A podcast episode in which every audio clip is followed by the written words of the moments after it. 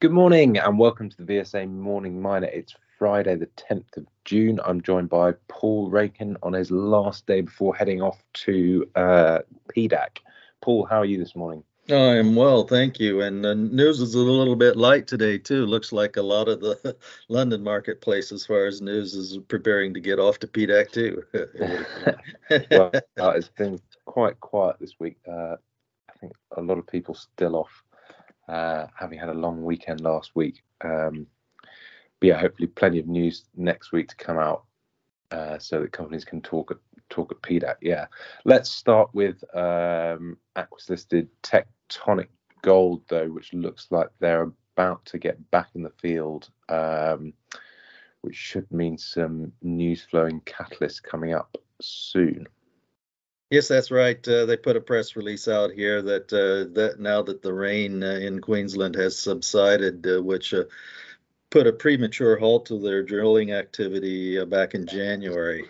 they now getting field crews back out now, and they expect that the drill pads they'd prepared there at Specimen Hill Project, Goldsmiths Reef, those pads should be dried out enough in the next few days that they can get the rigs back up on, on the um, project to finish the program that's not quite yet finished on the drilling. Uh, keeping the fingers crossed here and uh, definitely uh, keen to see uh, just what they uh, might uh, come up with both on the Goldsmiths Reef gold target, but also um, some incompleted drilling on a, one or two um, copper um, occurrences as well on the property, not that far away from Goldsmiths, that I really want to see some info on. Yeah. Okay. Well, we'll be following that closely. Um, you, I think, are pretty excited about the announcement from AEX Gold.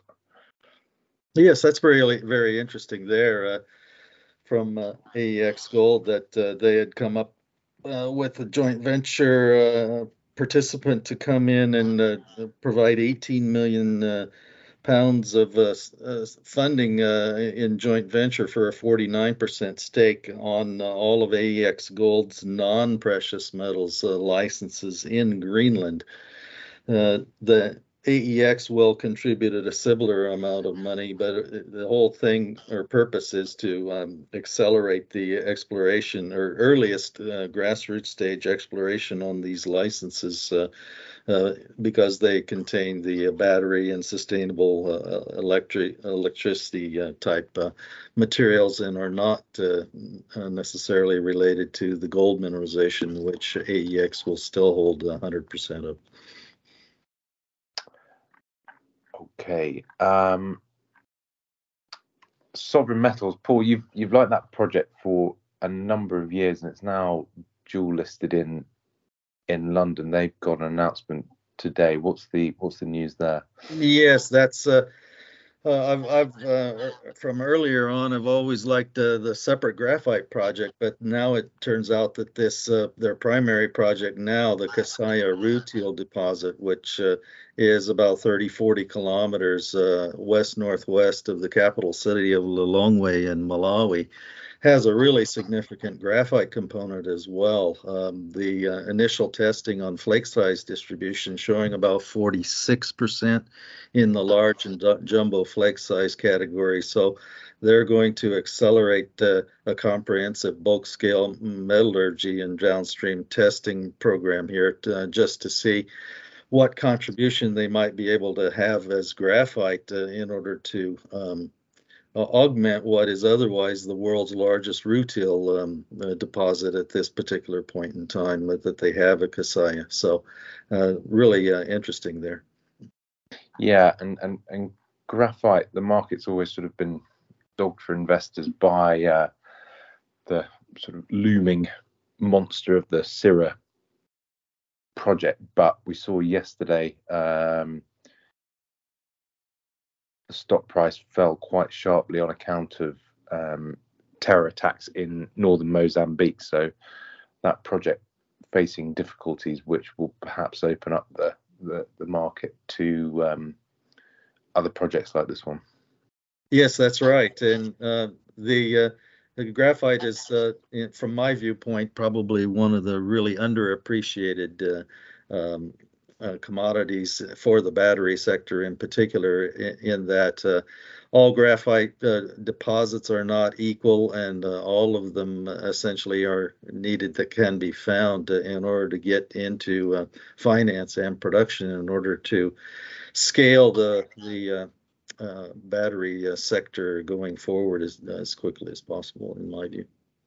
Yeah, that's true. It is a a, a much harder um, subsector to to stop picking. Um, I think because of that. Um, and anything else, Paul? Yes, we had the full year results released by uh, Serabi Gold. Uh, with a very nice uh, improvement in revenue there on Brazil operations. But the, within that document, uh, it is important to point out, I think, uh, for listeners that uh, they have uh, admitted that they uh, uh, are having uh, dilution problems on uh, mining in the ore feed for, from the Sao Chico mine, and they won't be able to um, mitigate those issues uh, in the short term. So they are saying that they won't be able to reach their uh, previously announced 2022 guidance uh, on gold production for this year. So we'll be watching that one more closely because otherwise the the operating financials from last year are showing a nice uh, steady production with uh, so far a mitigation on the uh, production costs has been pretty good from an inflation uh, basis. Uh, but uh, this put some flags up for me i think. Okay. Um, right well thanks paul. We'll leave it there. Safe travels to pdac keep us updated on some tips and we'll we'll put them out on the podcast next week. Very good. Great